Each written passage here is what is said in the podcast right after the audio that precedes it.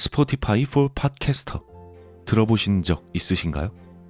팟캐스트를 가장 쉽고 빠르게 만들 수 있는 플랫폼입니다. 반갑습니다. 기담 채널의 브레이든입니다. 이 스포티파이 for 팟캐스터에서는 핸드폰이든 컴퓨터든 바로 팟캐스트를 녹음할 수 있는 제작 툴을 제공합니다. 또 배경 음악이나 전환 효과음, 그 외에도 많은 기능들을 무료로 제공하고요. 그리고 여기서 끝이 아니라 여러분들이 이렇게 만든 컨텐츠를 스포티파이 for 팟캐스터를 통해서 애플 팟캐스트, 구글 팟캐스트, 그 외에도 여러 가지 다른 플랫폼들에 한 번에 배포하고 한 곳에서 관리할 수 있습니다. 바로 스포티파이 for 팟캐스터에서 말이죠. 나도 팟캐스트를 한번 해보고 싶었는데 어려워서 하지 못했던 분들 스포티파이 for 팟캐스터 앱을 다운로드 받고 지금 바로 시작해 보시기 바랍니다. 그럼 오늘의 이야기 시작하도록 하겠습니다. 재미있게 즐겨주시길 바랍니다.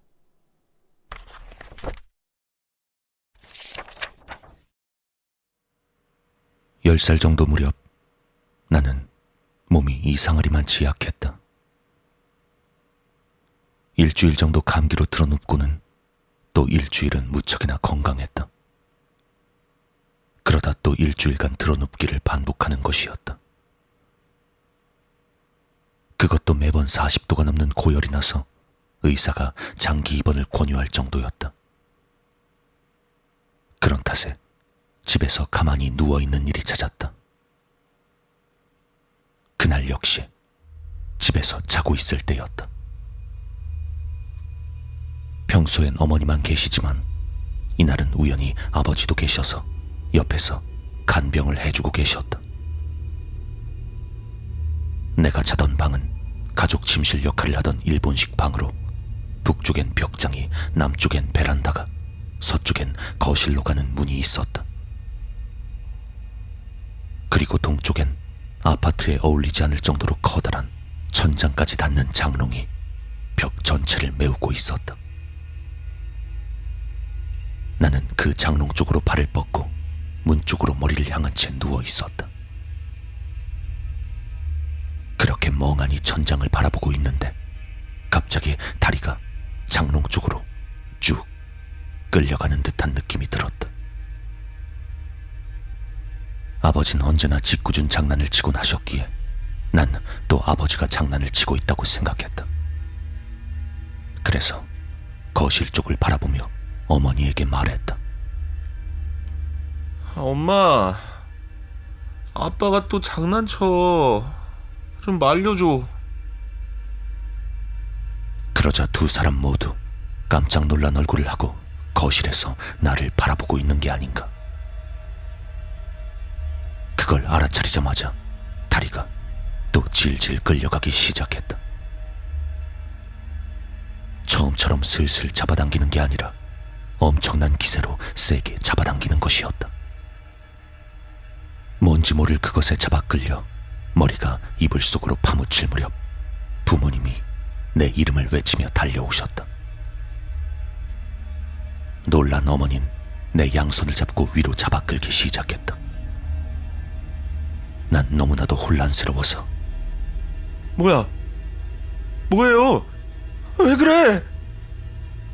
라고 외치다가 다리 쪽을 바라보았다. 아버진 보면 안 된다고 소리쳤지만 이미 내 눈엔 그게 보인 뒤였다. 장롱 아래쪽 서랍에서 손 두 개가 튀어나와 내 발목을 꽉 잡아 끌고 있었다. 그 손은 손가락이 세 개였다. 마치 대리석처럼 검은 바탕에 빨간 반점이 여기저기 있어서 마치 무당벌레의 색깔의 반대인 느낌이었다. 장롱의 안쪽은 보라색으로 빛나고 있었다. 그때쯤 난 완전히 이성을 잃고 마구 소리를 질렀다. 그러는 사이 아버진 물과 나뭇잎 같은 것을 가져오셨다. 그리곤 그 손과 내 다리에 물 같은 걸 뿌리고 나뭇잎으로 손을 마구 내리쳤다. 하지만 손은 전혀 놓아줄 것 같지가 않아 난 계속 무서워 울 수밖에 없었다. 내 울음소리를 듣자 아버진 인내심의 한계를 느꼈는지 다리를 잡고 있는 손을 직접 두드려 패기 시작했다. 몇십 번이고 온 힘을 다해 때렸을 것이다. 갑작스레 손이 스르륵 내 발을 놓더니 장롱 안으로 빨려 들어갔다. 손이 사라진 후에도 내가 계속 울고 있자 아버지와 어머닌 괜찮아. 아버지가 손 잡아줄 테니까 걱정 말고. 난 어떻게든 잠을 청했다. 그 이후 그 손은 다시 본 적이 없었다. 하지만 난 그 뒤로 벽장이나 장롱 쪽으론 결코 발을 뻗고 자지 않는다. 그 손이 나타나고 3개월 뒤 우리 집은 이사를 했다. 그리고 이사를 한 후 지금까지 그렇게 심했던 감기 몸살이 싹 사라졌다.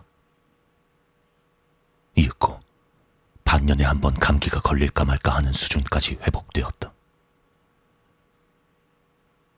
이 사건을 계기로 난 물론이고 부모님까지도 초자연적인 존재에 대해 믿게 되었다. 그게 정확히 무엇이었는지는 알수 없지만 아직도 떠올리면 등골이 오싹해지는 어린 시절의 공포.